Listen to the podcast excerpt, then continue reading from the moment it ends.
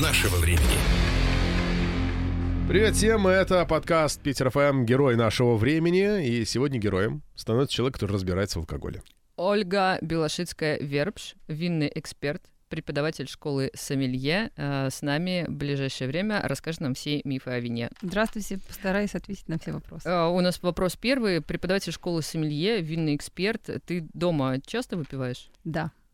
Дальше, следующий вопрос. А, Этот миф развеян. Вот это- Нет, Миф серьезно. Ну, то есть чел- человек, э, который очень часто говорят, там, сапожник без сапог, да, человек, который занимается какой-то определенной профессией, у него, как бы, ну, как раз вот с этим направлением, ну, иногда бывает не очень. То есть винный эксперт, он, как бы, ему хватает. У меня есть, конечно, сложности по работе. Значит, на работе, когда я прихожу на работу, у нас есть ассортиментный совет. У нас есть такие э, процедуры, как дегустации. И в эти моменты, они происходят в 10 утра, мы должны все Чтобы сплевывать. выветрилось до вечера. Не-не, мы все сплевываем. Вот я А, хотел как раз спросить, это же действительно так? А Да. потом... Да, это действительно так. Э, И э, для меня вино, оно является продуктом изучения и анализа. Я э, могу расслабиться с бокалом вина дома, когда я уверена в этом вине. То есть я знаю огромное количество вкусов. То есть вот я смотрю на вино и говорю, я это знаю, это знаю, это знаю, это знаю, потому что я его когда-то попробовала и А себе зафиксировала этот вкус и могу его э, кому-то порекомендовать. Вот в чем разница. И То на есть работе я никогда не пью. То есть вот э, я приезжаю, ну, обычный рабочий день, не сейчас, да, не карантин, с 10 до 10. Я хотела сказать, что вот тут важное отличие. То есть не то, что ты много всего попробовал, да, а ты как бы запомнил и кому-то можешь пересказать. То есть вот отличие сомелье, да, от, от того, что как бы мы бытовые, бытовые пользователи, скажем, много всего попробовали. Давайте поговорим о вине. А, Про вино очень много мифов. И а, первый, наверное, что домашнее вино, когда ты, которое ты заказываешь в ресторане, оно прям лучше, чем то, которое в бутылках. Ну, вот опять же, э, когда мы находимся в ресторане, есть две большие разницы. Домашнее вино, сделанное дома какой-то там бабушкой или дедушкой, то есть э, маленьким частным виноделом, или это э, просто позиция house wine, которая разливается по бокалам. Мгм. То есть позиция house wine, она подразумевает, что вы берете не полностью бутылку запечатанную, а это позиция, которая идет в разлив. М, В графинчике тебе приносят. Ну, может быть, в графинчике каком-то мерном, да, действительно есть графинчики по Литровом. 300. Ну, литровых не бывает. Обычно наверно, 300 миллилитров э, на... Мы с тобой в разные рестораны просто ходим. Не, ну если это сангрия где-то в Аликанте с апельсинами и льдом, то это вином вообще назвать нельзя. Моя мама говорит, что это компот, да, меня это вот немножечко э, смущает. Э, домашнее вино э, имеет смысл брать, если ты где-то в Италии, я так понимаю, в Испании, где-то, ну, где теоретически его могут рядом производить, да, и ты, в общем... Да, можешь- если ты находишься в какой-то локации. А, Очень забавно, когда к нам приходят на дегустацию э, гости, и, ну, например, дегустация по Венето. И э, По- почем? Венето это регион, э, где производят определенные стили вин. И вот у нас стоит вся линейка Венето, которую мы сейчас будем дегустировать здесь, в Петербурге, в прохладном. А, Но есть большое количество людей, которые были в этом Венето, например, там, ну, близ Венеции, отдыхали. И я говорю, кто был в Венето? Поднимается лес рук. Я говорю, что вы там пили? Они говорят, не помним, компот. Какое-то вкусное вино. Что пили, не знаем.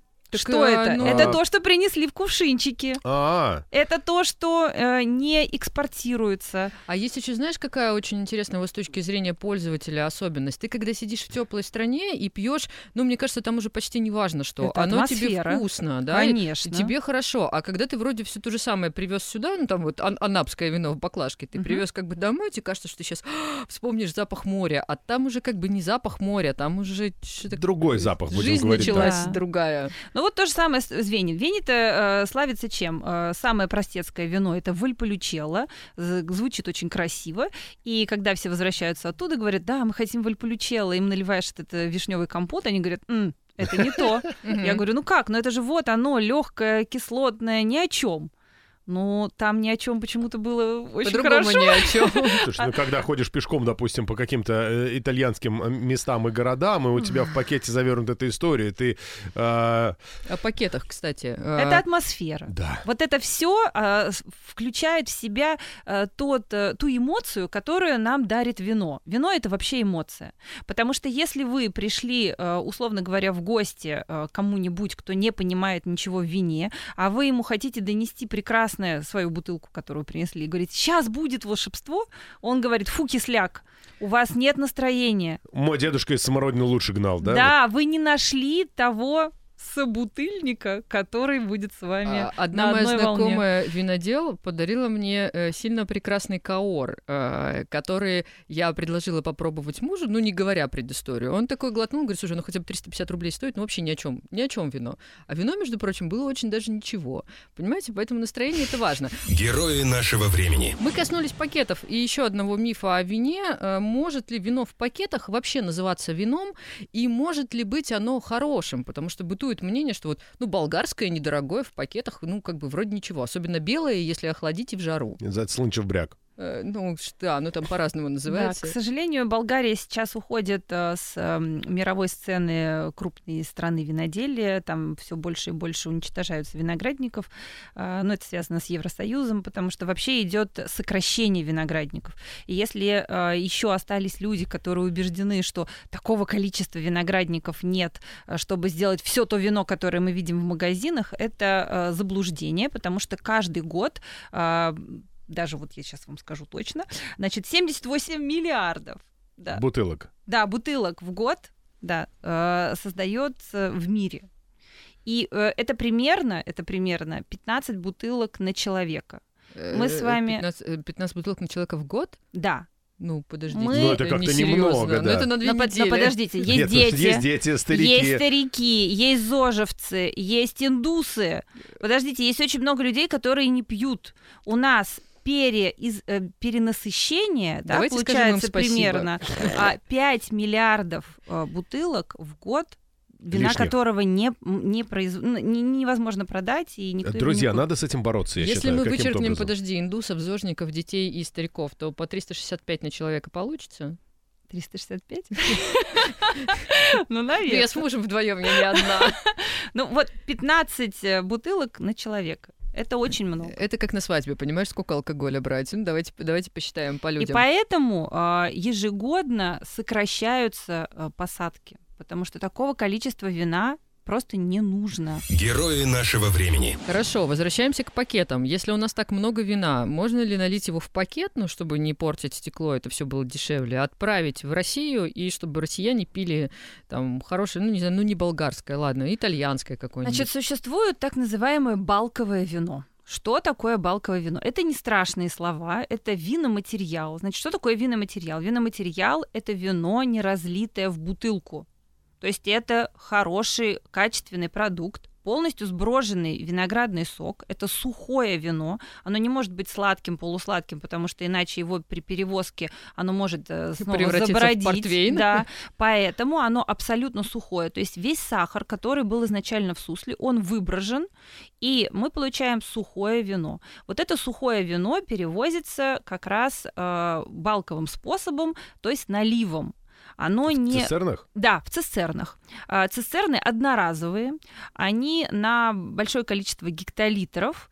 И сейчас я вам расскажу просто цены, и вы, вы наверное, расстроитесь. В общем, если мы говорим про, э, например, юаровское вино, даже с, э, включая уже э, логистику и все-все-все, это примерно полтора доллара за литр.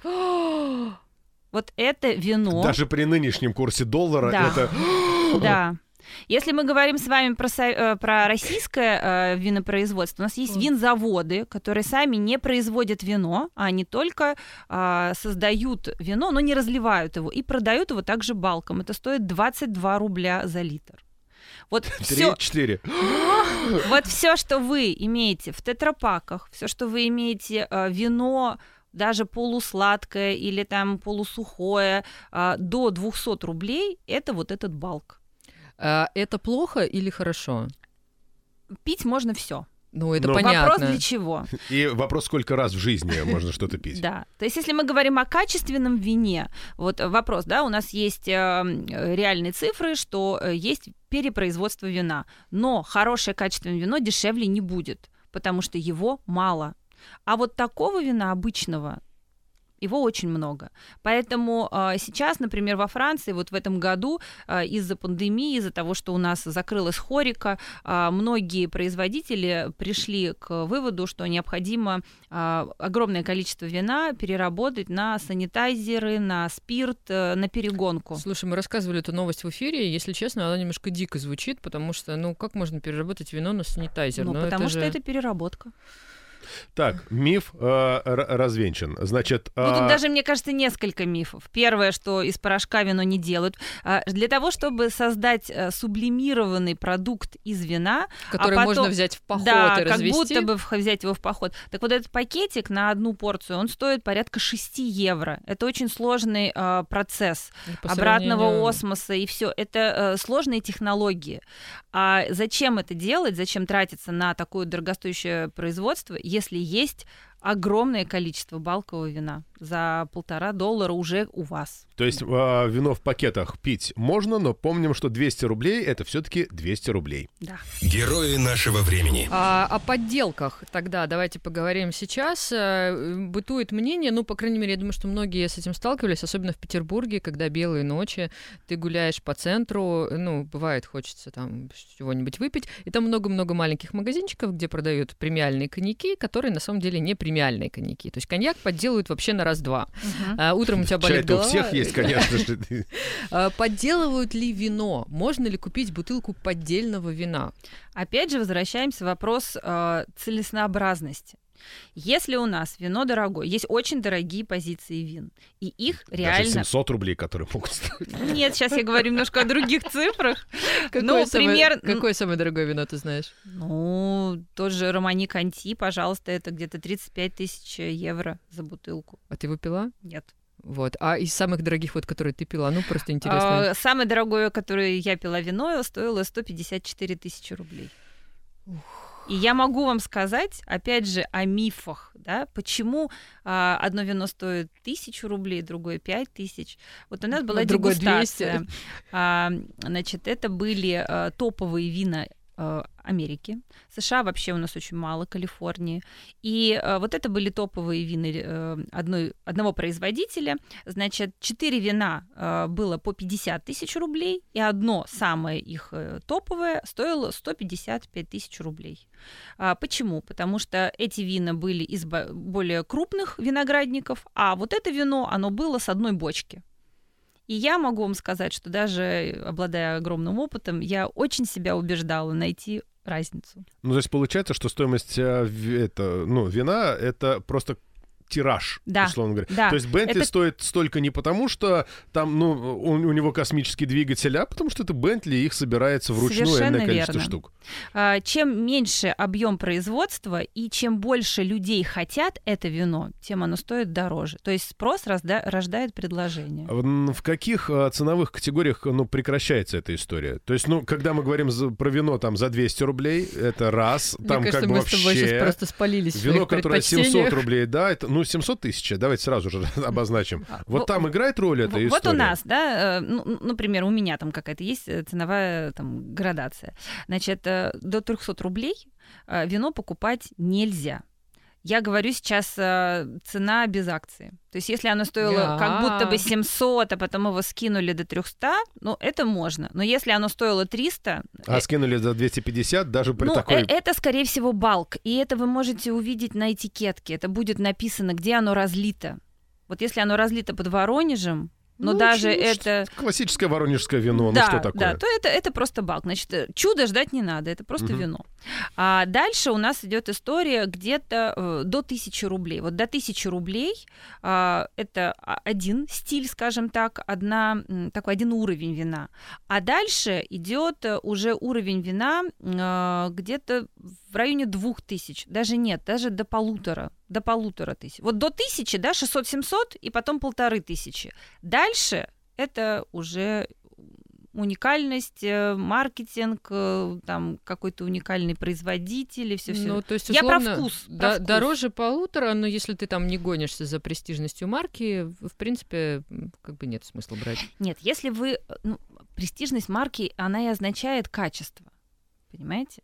Но есть же там огромное количество вин, которые, ну, как бы ты смотришь, ты первый раз видишь эту этикетку, ты первый раз видишь этого производителя, да, а, может быть, ну, но ты понимаешь, какое вино ты хочешь, да, ты там плюс-минус даже, может, эти буквы запомнил, которые обозначают сорт винограда или что-то, Мгм. что-то там еще, да, ты ищешь похожий вкус, который тебе нравится. Есть приложение, ну, в- мы как-то уже выяснили, что приложение вот это, которое Вивино. крас- красненькое Вивино, там отвечают пользователи. Да. И, в общем, достаточно субъективное мнение пользователей, которые не все являются профессионалами в Мгм. этой отрасли, поэтому, ну, как бы на 100% ему э, доверять, э, доверять абсолютно нельзя.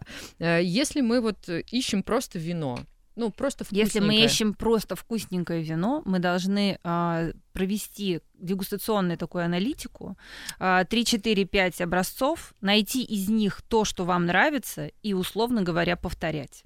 Главное не забыть, что понравилось. А, можно сфотографировать. А смотри, но, ну, но я сейчас хочу сказать, что а, как раз вот цена, то есть вкус. Если вы попробуете за 700 рублей, и рядом будет стоять бокал за 2000 рублей, вы почувствуете пропасть во вкусе. А вот если в одном 2000, а в следующем, скажем, за 10, Никакой не будет разницы. Вот. Да. То есть а до- дальше уже все с, с- ну, Дальше же начинаются понты и маркетинг, по большому счету. Ну, не столько понты, сколько сложность. Ну, например, а, для того, чтобы сделать вино, а, ну, чаще всего это примерно, да, так, с одного килограмма винограда мы делаем одну бутылку вина. Это вот прям классика. А, Если есть такие производители, которые могут себе позволить собрать с одной грозди, а, одна лоза может дать 20 килограммов э, винограда. это Это вот у нас винзавод. Если мы находимся в апелласьоне, апелласьон это система контролируемого качества, то э, здесь уже идет ограничение урожайности. Не более 8 килограммов. То есть остальное вы должны все уничтожить. почему? Потому что чем меньше э, концентрация, то есть идет концентрация на ягоду, и чем меньше урожайность, тем выше качество вашего вина. Ну, это как обрезают лишние, чтобы вот Да. те оставшиеся были прям... Даже больше того скажу, не то чтобы обрезают лишнее. Сначала изначально мы а, сохраняем определенное количество глазков, определенное количество завязей, а потом, когда уже грозди у нас, мы лучшие грозди оставляем, а часть гроздей удаляем. Для Как- того, чтобы он питал только те, которые Да. остались. И это называется сокращение урожайности. Если вы хотите получить огромные ягоды, то есть если возьмете гроздь винограда, то она не больше ладошки. Сам э, технический виноград не больше ногтя. Маленький-маленький. В нем сосредоточено огромное количество там, полифенолов, э, ресвератрола, важных элементов, которые дают нам вкус. И самое главное, сахар, который потом преобразовывается в алкоголь. Ресвератрол, по-моему, это то вещество, которое против старения или нет? Э, Да, совершенно верно. А, Если мы э, как немножко скачем, ну ладно, А, значит, э, ягодка а, имеет упругую кожицу. Это а, с- а, показатель того, что ресвератрола в ней очень много. То есть ресвератрол это защитник. И вот э, когда она начинает э, заизюмливаться, то есть терять свою упругость, да, становится более мягкой, значит, ресвератрола в ней уже меньше. И мы с вами можем создать не такое насыщенное вино, как, как бы нам казалось. Оно будет слаще, но а, не будет таким терпким, таким насыщенным, таким ярким.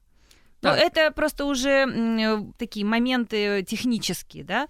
Но э, я к чему? К тому, что если вы сокращаете урожайность и берете с одной лозы 8 килограммов, а не 25, у вас, естественно, затраты бо- больше, и ваше вино будет дороже. Мгм. А есть такие регионы, где вы вынуждены брать с одной лозы всего лишь 800-400 грамм, потому что там всего две грозди. Это старые-старые лозы, и в них э, концентрация самая высокая, качество вина самое высокое, и, соответственно, цена будет тоже высокая. То есть в этом тоже есть э, не просто доля того, что, а, я маркетинг, сейчас я нарисую красивую лошадку. Труд на винограднике тоже много значит. Красивая лошадка — это из других алкогольных напитков. Да, я напомню, что мы говорили о подделках, ну и выяснили, что недорогое вино мало кто подделывает, это все таки миф. А что касается дорогого, ну, как часто вы покупаете вино за 150 тысяч рублей, ну, как бы среди нас не часто. Вот одна Оля пробовала. Да, и И Герман то Греф по- иногда периодически. И то, и то по работе. Герои нашего времени. А, давайте тогда к другим мифам о вине, когда этикетка написана на русском языке. Это хорошо или плохо? Если мы э, берем бутылку и видим только этикетку на русском, то есть этикетка на русском языке должна быть обязательно в любом случае. Но бывает так, что у нас есть контр-этикетка э, родная, скажем так, да, там испанская, итальянская, а на нее сверху Наклеена наклеена на русское. А есть, когда мы берем бутылку и там ничего нет, только русская версия. И вот эта русская версия очень многих людей э, пугает и говорят, нет уж лучше, чтобы там было что-то. Значит, а, Здесь у нас э, идет вопрос эм, поставщика и про- не производителя именно, а дистрибьюции. А, у нас есть винодел, который создал вино. Он живет где-то там локально. А дальше он договаривается с э, дистрибьюторами, которые будут его вино продавать. И вот дальше идет история э, такая цепочка длинная-длинная. Чем эта цепочка длиннее, тем мы с вами платим больше за это вино. И чем эта э, цепочка короче, соответственно, вино нам получается приближает сразу уже э, дешевле. Это называется собственный импорт. А, Есть такие байеры, да, покупатели, которые работают на крупные сети, и у них есть возможность реализации сразу огромного количества вина. Ну, например, если вы приходите в ленту, можно рекламировать? Можно. Это подкаст, здесь можно все. в ленту, да, или в Ашан. Ашан Ну. очень страшный магазин. Можно спрятать вот так глаза и бежать до винного страшный. магазина. А, а в винном магазине-то будет В что-то? винном отделе. Но Ашан — это крупнейшая европейская сеть. И если вы приезжаете, например, в Италию и говорите, «А, будьте любезны мне бутылочку Бордо, вас итальянцы пошлют в Бордо. Скажут, идите-ка вы в свое Бордо. У нас Мгм. тут Италия, и вообще что тут происходит? А, но если вы придете в итальянский Ашан, вы найдете себе и Бордо, и э, Италию, и Испанию. И Почему? сомелье, стоявшее, стоящего Потому что рядом. Потому что это крупная сеть. от маргинала. в- у которой есть э, собственный импорт. То есть есть э, вина, которые сделаны специально под марку Ашана. Сейчас мы с вами находим такие же вина специально под марку Лента. Вы переворачиваете бутылку, ты видите, специально для ленты сделано. А и, это при, там- и при этом русская этикетка. А когда написано «А ароматный мир» на обратной этикетке, это Вот, тоже специа- спешл Да, да, для них? специально для ароматного мира. Так вот, что это за вина? Они заведомо дешевле, чем а, то, то же вино того же региона, но без вот такой вот э, контратикетки. Это означает, что м, а, представитель э, той или иной сети крупной приехал на выставку. Что такое выставка? Это огромный ангар, который, э, ну не знаю, как и наша Линэкспо, и вот там Все все, выпивают. все производители, и они, нет, они за- э, Нет, это банкет заключают- называется после выставки. да, они заключают договоры.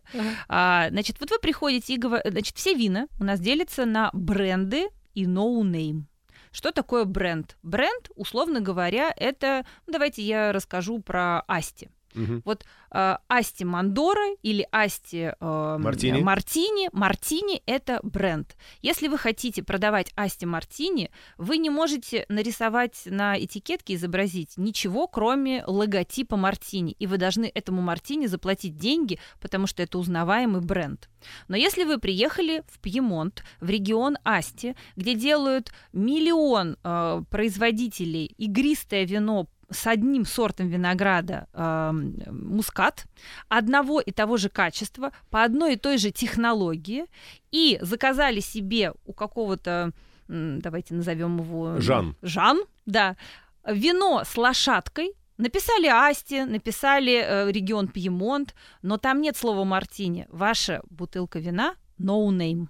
Ее никто не знает здесь. Вы можете изобразить на этикетке все, что угодно, и это будет под вас, и ваша бутылка вина в конечном итоге будет стоить 600 рублей. Оль, я правильно понимаю, что Асти Мартини, Асти Мандора и Асти э, Просто- Жан — это все одно и то же, Это получается? все одно и то же. Асти Мандора вы платите за красивую бутылку, Асти Мартини вы платите за бренд.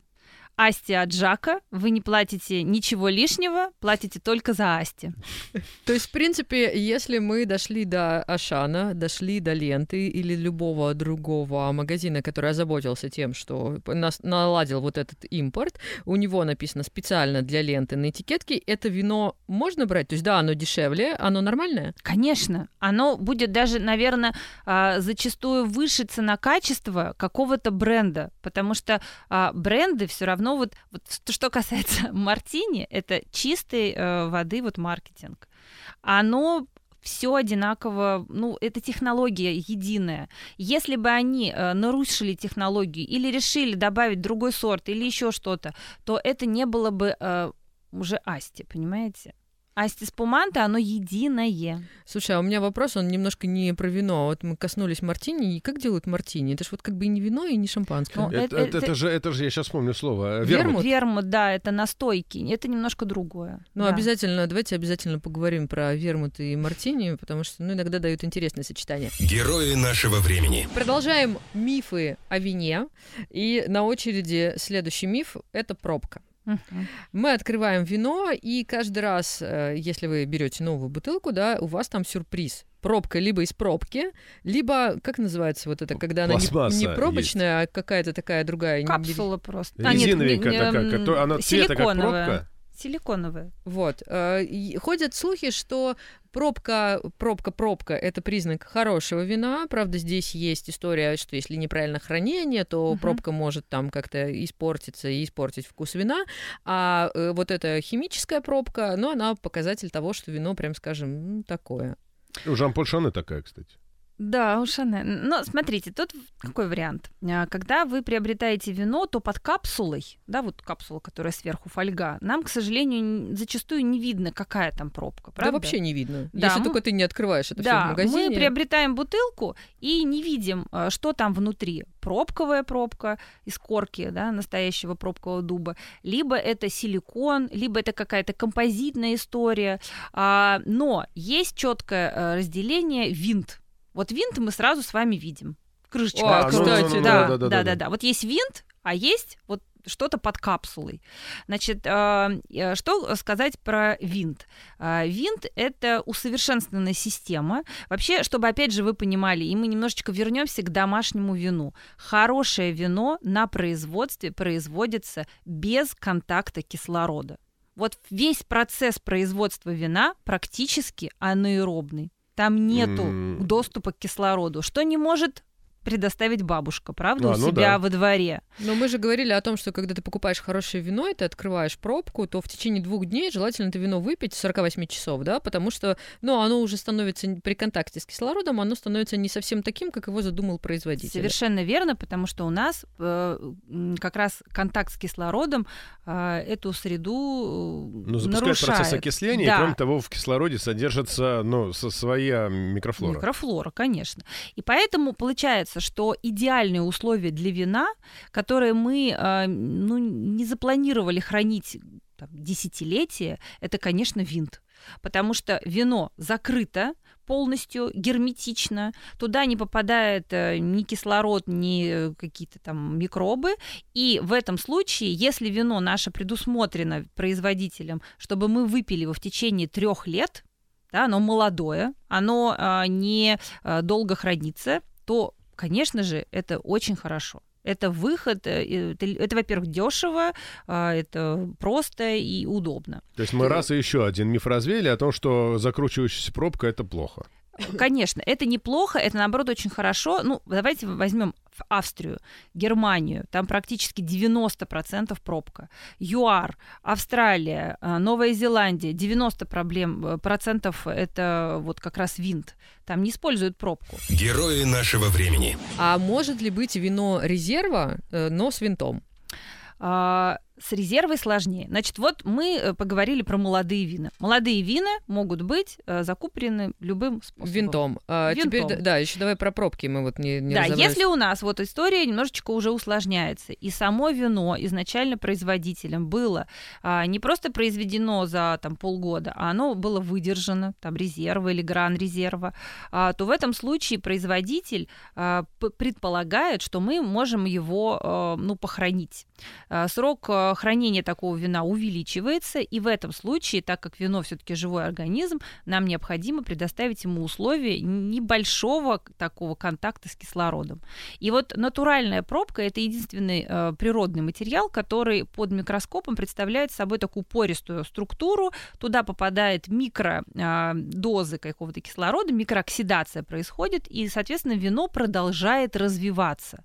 Причем э, вы наверняка видели в магазинах, есть у нас пол бутылки маленькие, есть бутылка 0,75 и есть магнум полтора литра. Есть еще огромное количество огромных бутылок а, до 40 литров это не для вечеринок, это для того, чтобы вино медленнее развивалось. Мгм. Чем больше объем, тем вино ра- развивается медленнее. Но и тебе же надо по-прежнему вот эти 40 литров выпить за 48 Нет. часов, нет? Нет, это не так. А, Если вы э, покупатель, вы, э, например, там, прочитали или узнали какую-то информацию о том, что э, год был хороший, приезжаете на производство и э, себе бронируете эти 40 литров вот в этой огромной бутылке, понимая, что вы заберете его не раньше, чем через 10-20 лет. И оно будет очень медленно развиваться и будет молодое очень долго. Когда приходит момент, что вы хотите его употребить, а, его разливают по обычным бутылкам и вам отдают. Вот Это просто процесс хранения. вы такие деньги в банк, деньги в банк. Вот, купил себе бутылку вина на- на Соответственно. 40 деньги в банк, а деньги в банку Да. с вином. Соответственно, даже если, тоже такой эксперимент интересный, если вы приобретете одно вино одного производителя в полбутылки и одного года, в обычной бутылке и в магнуме, у вас будет три разных вкуса. Вот в, в один момент вы его открыли, и у вас будет три разных вкуса. В маленькой бутылочке оно будет уже очень развито, уже хорошее. А в, пол, в, в обычной бутылке это будет там с потенциалом. И в большой бутылке это будет очень свежее вино. Прям вот молодое. Вино с потенциалом, это прям интересно. Так, прям, э, Потенциал это значит потенциал хранения. Есть А вина, не потенциал которые. окончания вечера приятно. Да, без потенциала. про- Просто сидишь такая с бокалом, ну как, такой с потенциалом. Ну как бы и кто понял вообще, что ты сказала? Практически никто. Герои нашего времени. По поводу пробок, э, по поводу пробковых пробок мы поняли, а вот эти пробки, которые не пробковые, которые... А, значит, открываем мы бутылку, и, соответственно, у нас есть хорошая корковая пробка. Стоит она примерно а, 3-3,5 евро. Это очень дорого. Это с- Они иногда в дешевых винах бывают. а, проб- хоро- эм, Пробки тоже бывают разные. Есть из цельного кусочка, вот такие длинные, они в основном используются, э, на самом деле традиционалисты это итальянцы. Они не представляют э, свое дорогое вино, кьянти резерва, кьянти классика без таких пробок и тратятся на них. Но а, бывают периоды, что даже не периоды, да, а моменты, когда в эти пробки попадает микроб, начинает развиваться, вот это пробковая болезнь. И поэтому, если у нас э, есть статистика, каждая двенадцатая бутылка э, закупоренная корковой пробкой имеет этот э, дефект, то производитель сразу делает наценку, потому что происходит обмен, и в этом нет ничего сложного. Но многие производители устали от этого, и они хотят найти альтернативу. Вот и появляются силиконовые пробки, а, появляются пробки из каких-то новых композитных материалов. Это все замена. Сейчас э, все производители хотят э, минимизировать эти риски и сделать хорошее вино. А, Например, в Бургундии а, они придумали новую проект такой пробки. Она, знаете, похожа скорее на пробки, как в виске. То есть она с... э, Ну, когда вы открываете крышечку, там такие э, пространства для воздуха. То есть она такая внутри полая. Мгм. И вот что-то такое делают уже под вино. То есть сейчас э, процесс не останавливается, производитель... Полы это как в подсолнечном масле, что ли? Не-не, нет. М, Когда виски открываете, и там такая крышечка, чтобы красиво лилось. Э, А, отк- Открой, это- по- по- Сейчас, подожди. открой, пожалуйста, я что-то не... Тут только самогон в ассортименте, коллеги. Я не могу открыть виски. Ну ладно, я думаю, что любители виски поняли, я, я не очень да, в общем, э, к тому, что стеклянные пробки есть. То есть люди сейчас ищут, э, м, не люди, а производители ищут различные варианты замены натурального дуба, потому что с ним происходят э, процессы вот такие. То есть Дуба? проб- Дуба, да. Ну, э, Пробки из дуба делают? Конечно, это дубы. Я А- хотел приколоться, сказать, что, ну, когда все плохо, то дубовую кору запихивают. Это, это на самом деле так и есть? Сейчас я вам расскажу, в чем сложность пробкового э, дуба. Значит, во-первых, эти дубы, они растут только в одной полосе. Это Португалия, это Сардиния, это немножко Каталония, и, в общем-то, и в Эквадоре чуть-чуть есть. Как защитники природы Больше- еще не вмешались в Больше этот нигде процесс? их нет. А защитники природы, значит, для того, чтобы снять кору с э, вот этого пробкового дуба, необходимо, чтобы дубу было 40 лет. Затем каждые 5 лет с него снимают кору, она сама на самом деле отваливается. И они стоят такие э, лысые. Э, я была на Сардинии и видела большой завод по производству пробкового. Ну, в Португалии тоже была, видела, ну, просто завод вот на Сардинии. А, Каждый дуб э, помечен, через какое время его. И да, действительно, это делают только из определенного сорта дуба. Я думал, их везут там откуда-то из Африки, из Австралии, Нет, из Южной Америки, вот, к сожалению, штормат. нету. Вот. Поэтому разорились на хорошее вино. Сохраните пробку. Потому что дуб старался, наращивал эту кору, а вы так вот взяли и выкинули. Вы смотрите, А частенько вы видите пробку такую, как склеенную. Мгм. Это вот дешевая пробка из э, кусочков, из... э, Как такой- ДСП. Да, да, да. А натуральная пробка, она такая длинненькая и из цельного, вот она самая дорогая. И, конечно, производители игристых вин не могут обойтись без пробковых э, пробок, потому что они очень эластичные. То есть Ой, то, да что... ладно, МКШВ прекрасно Ну, обходится пластмассовыми. То, что мы с вами, да, в, советское время помним, пластик это, это, конечно, ад. Герои нашего времени. А, слушай, а тогда хорошо, если мы говорим о мифах, вот мы привыкли, что там вино итальянское, вино испанское, там новый свет, э, Франция, безусловно. А сейчас появляется в продаже вино Азербайджана, вино Армении. Ну, грузинское было когда-то прям в фаворе, потом как-то, мне кажется, очень сильно испортилась репутация грузинского вина. Но вот, э, я не знаю, ты стоишь, у тебя перед тобой азербайджанское вино. И как бы нормальное оно, нет, ну, никто ж не знает. Вот Ну, есть шанс у азербайджанского вина быть как-то принятым, и вообще достойно ли оно того, чтобы вот стоять на полке там с надписью «Азербайджанское вино», армянское, да? Ну, вот Ну, это такие. то же самое, что можно сказать и про русское вино. Как будто бы у нас нет истории, как будто бы у нас э, нету хороших вин. Все зависит, вот э, идет всегда такая большая борьба теруар или человек. Что такое теруар? Теруар это та земля, на которой родилось вино. То есть э, там, где родилась лоза. И если мы берем с вами там ту же Францию, то это 500 лет, правда, огромная история, и еще монахи-цицерианцы, каждый клочок земли э, мониторили, прорабатывали, приглядывали, смотрели. Знаете, вот э, про это я могу рассказать такую историю, что э, когда я была в Бордо, а, там есть такой регион Сатерн. И Мгм. в Сатерн э, делают сладкие вина. А, Я была в 2018 году, и есть э, среди вот э, всех апелласьонов один э, самый такой старейший производитель Шато и Кем. Это э, лучший производитель Сатернов считается, и он в классификации 1855 года, то есть, ну вот он прям такой признанный лидер. А, но у меня был договор, от- чтобы я посмотрела хозяйство, совсем соседнее. Это Шато Гао. И вот Гао, оно находится вот, вот просто Экем, да, и вот следующий Гао. А, и так как мы приехали на 15 минут пораньше, а тут легенда, я, все открыто, вы можете везде походить, посмотреть. Я говорю, давайте мы зайдем просто посмотрим на Шато. То зашли, э, потрескали ягодок Так тоже дорогущих. можно, да? Да, да, да, там никто не смотрит. Пофотографировались везде, значит, вот такие счастливые из этого прекрасного замка. Мы идем в Шато Гаро. И э, в Шато Гаро нам девочка рассказывает экскурсию. Э, мы заходим в погреба, я говорю, а где вино-то? Вина-то что-то нету. А это уже был конец октября. И конец октября как раз то время, когда Батритис поражает ягодки э, э, свиньона, и они становятся сладкие. Там нужны туманы, определенные климатические зоны. Это насекомое плесень, какое-то? плесень. А. Да. Благородная. Благородная плесень, Да. это как-то... Вот. А, и в, Шато Икей мы видели эти ягоды, я говорю, мы их поели, посмотрели, все сфотографировали, их много, все прекрасно. И тут, значит, тетенька нам говорит, а вина-то нет у нас. Мы говорю, как нет вина? А вы знаете, у нас в конце августа прошел страшный град, побило все, и мы сделали только две бочки тихого вина для себя, а, уволили пять сотрудников, потому что у нас, ну, просто вот э, разорение, и мы не знаем, что делать. Я говорю, подождите, пять минут назад Мы были в вашем там. шато и кем, вот, вот рядом, мы были, там висят ягоды, и все прекрасно.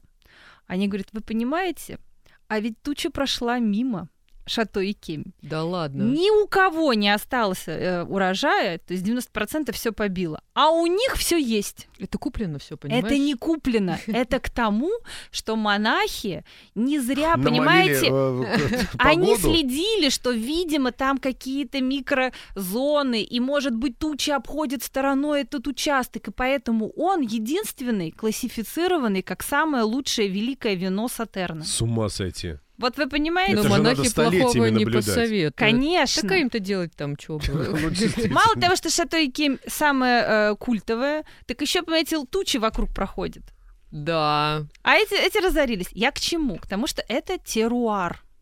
И вот у нас есть э, советское прошлое, у нас есть э, ну, Краснодарский край. Мгм. Там у нас как будто бы должны быть места или Крым, да, с Краснодарским краем все-таки не совсем точно, а Крым-то уж точно, да, там всегда было виноградарство. А, и а, можем ли мы делать вино на уровне, или все-таки нам нужен человек, который придет и скажет, ребята, да у вас вот здесь вот золото, и нужно его копать. То есть вот э, теруар и человек это всегда в виноделии такой вот спорный момент. Чего нам не хватает?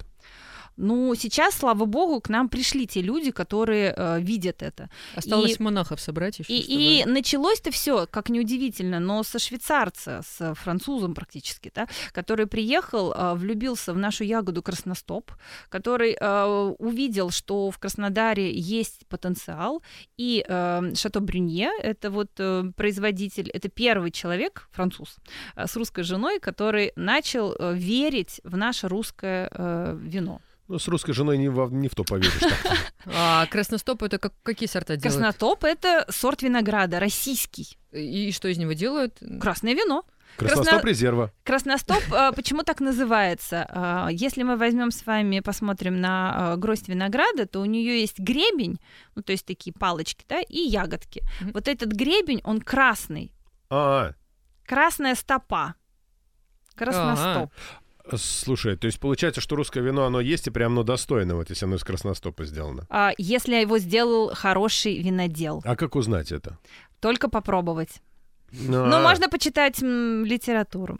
Так вот, про Армению, Азербайджан, и опять же, нужно знать, э, что вы пьете. Вы не можете в целом сказать, у нас нет русского вина, у нас есть русские производители. Или сказать, Италия это хорошо, да, в целом, но вы попробуйте такие вина, которые будут н- Не неинтересные. То есть здесь нельзя говорить про, а, опять же, да, вот очень такой болезненный вопрос, это биодинамические вина. Ну, Может быть, Болезненный с утра в Конечно, основном, я да. была даже Да. на, на дегустации биодинамических вин. Так вот, лекцию. биодинамические вина, они, а, опять же, должны быть адресными. Вы должны попробовать конкретного дедушку, конкретную бабушку и сказать, да, это хорошо или это плохо. А не приходить на фестиваль, где а, есть огромное количество людей, у которых есть реальные дефективные вина, но они кричат, ну это же натуралка, не хотите? Ну как хотите. Ничего не Слушайте, понимаете. ну мышьяк тоже да, в предельно натуральное вещество, я хочу сказать, но не стоит же его тоже употреблять внутрь. Да, поэтому, что касается Армении, э, к сожалению, в свое время Сталин сказал, в Армении делаем коньяк, а в Грузии вино. И все, что было в Армении хорошее, именно э, э, исконные сорта винограда, э, к сожалению, все уничтожилось, э, и были высажены сорта винограда под спирты. Да, Мгм. мы, кстати, вам с вами про коньяк не договорили. Вот, под, под спирты. А винные сорта были убраны. А, ну вот, например, есть такой сорт винограда униблан или трибьяна. Если вы покупаете вино из трибьяна в Италии или из уни... ну из униблан практически не делают вин в, а, во Франции. Это сорт винограда, который кислющий страшно. Из него делают только бренди. Он идет на перегонку. Мгм. Это сам по себе неинтересный сорт винограда. Он, ну, такой неяркий. Э, Поэтому есть сорта для вина, которые обладают полифенолами яркими, там, э, либо красящими веществами, либо ароматическими. А есть э, сорта винограда под перегонку конкретно. Поэтому в Армении долгое время выращивали сорта винограда под бренди, а в Грузии там совсем другая история. Поэтому сейчас идет возрождение армянского вина, но вы должны пробовать. Ну, вот опять же, извините, ну, я пришла в бухгалтерию, а мне спрашивают моя бухгалтерия, Оля, какое э, посоветуете ежевичное вино? Никакое. Книга такая очень хорошая есть. Можно порекомендовать именно в бумажном Никакое. варианте на Литресе. Это да. Герои нашего времени. Ну хорошо, э, давайте перейдем к следующему мифу. Мифу, э, когда э, выбирается вино, глядя на бутылку, ну и в частности на этикетку. Красивая бутылка, красивая этикетка, красивая цена берем, а такая что-то там попроще, ну, наверное, не очень. Насколько релевантны вот эти истории? Все очень сложно. Ольга Бузова тоже старается. Бузова делает вино? Нет, в принципе. Э. Нет, Бузова не делает вино. Странно. Сейчас же скандал. Вы что, не слышали? Нет, а что? Ой-ой, ну как же новость последняя. А, ростовчане делают вино, очень посредственное. И они заключили договор с Ольгой Бузовой на Бузвайн. Бузвайн. Прям вот Оля Бузова стоит с сердечком э, на бутылке. Ну, Из сред... Ростова вино. Да, да, да, вино. Ну, Соответственно, на... по-моему, все. А сейчас э, скандал, что э, Оля Бузова перестала продолжать контракт потому что то есть она э, хочет отказаться от обязанностей э, рекламировать это вино. Но на самом деле надо было у Оли Бузовой сначала хотя бы это вино попробовать, потому что здесь э, ну, очень много плохих отзывов. Не потому что там Оля изображена, а потому что вино само по себе нехорошее. И ростовчане в этом случае обвиняют Олю Бузову, что вино перестало продаваться из-за ее фотографии. А не потому что вино плохое. Но да, но я считаю, что Оля должна была сначала попробовать эту коллаборацию да, создать э, с достойным э, представителем, тогда было бы все хорошо. А, есть э, вина, которые много вкладывают в этикетки, и есть красивые, ну, я покупала какое-то вино, где сидит такой понтон, вода, угу. сидит слоник, и рядом да, там еще какая-то, да, очень да, красивая гарнач. этикетка.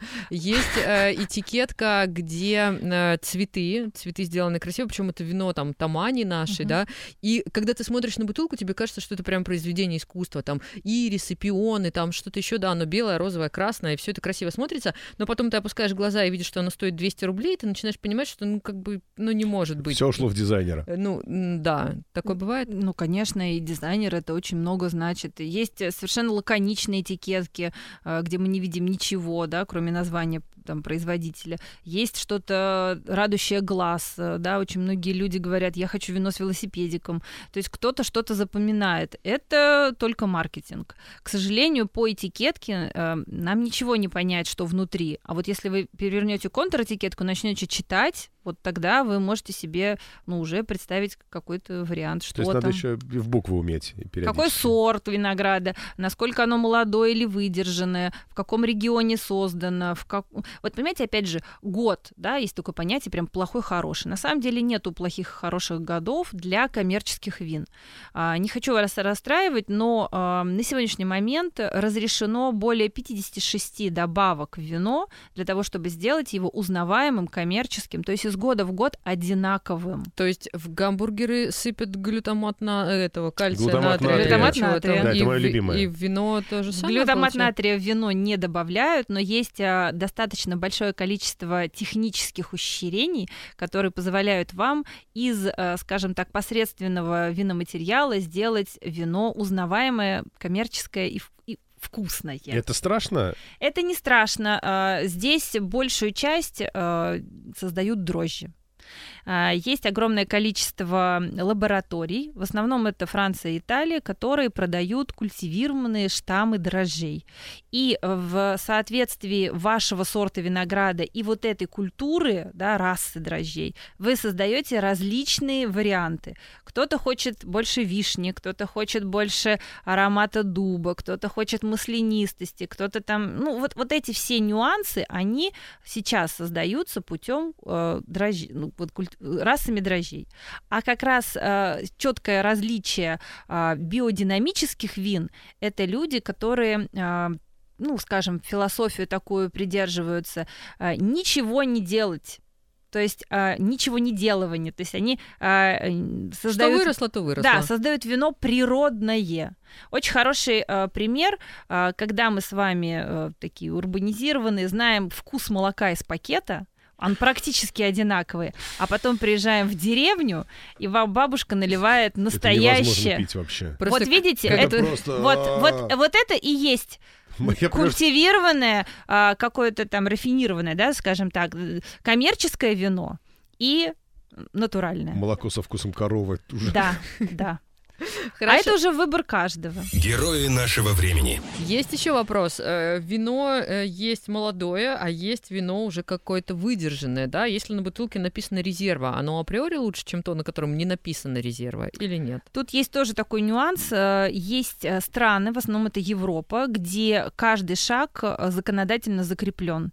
И каждое слово, которое вы выносите на этикетку, даже, например, а, название вашего региона. Если вы что-то сделали не так, то во Франции вам не позволят даже написать название региона. Э, Вы можете выпускать просто столовые вина. Конечно, заведомо дешевле. Но есть страны нового света, например, э, Чили и Аргентина, где слово резерва не означает ничего. Да ладно. Да. А, Вы можете приобрести вино абсолютно без намеков бочки, выдержки, но на нем будет написано гран резерва. И к нам приезжали производители, и мы говорим, ну, где, где бочка? Они говорят, «А это не бочка, это лучший урожай. А кто, а- а кто решил? Ну, это на- мы так решили. Так можно было. Так- вот, оказывается. Дело в том, что там все, что не запрещено, разрешено. А во Франции наоборот. А, Каждый шаг в сторону это расстрел и лишение лицензии.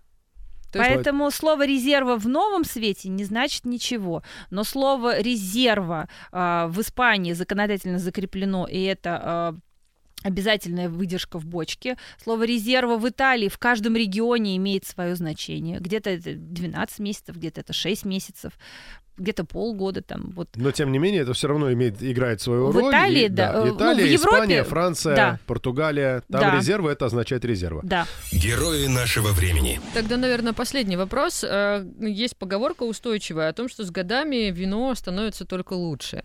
Любое ли вино с годами становится лучше, или надо как бы для того, чтобы его там качественно состарить, подобрать какой-то изначально неплохой? Вот э, как раз очень хороший вариант. В Испании есть классификация по выдержке вина. А, Если написано ховен, молодое вино, это вино не выдержанное вообще.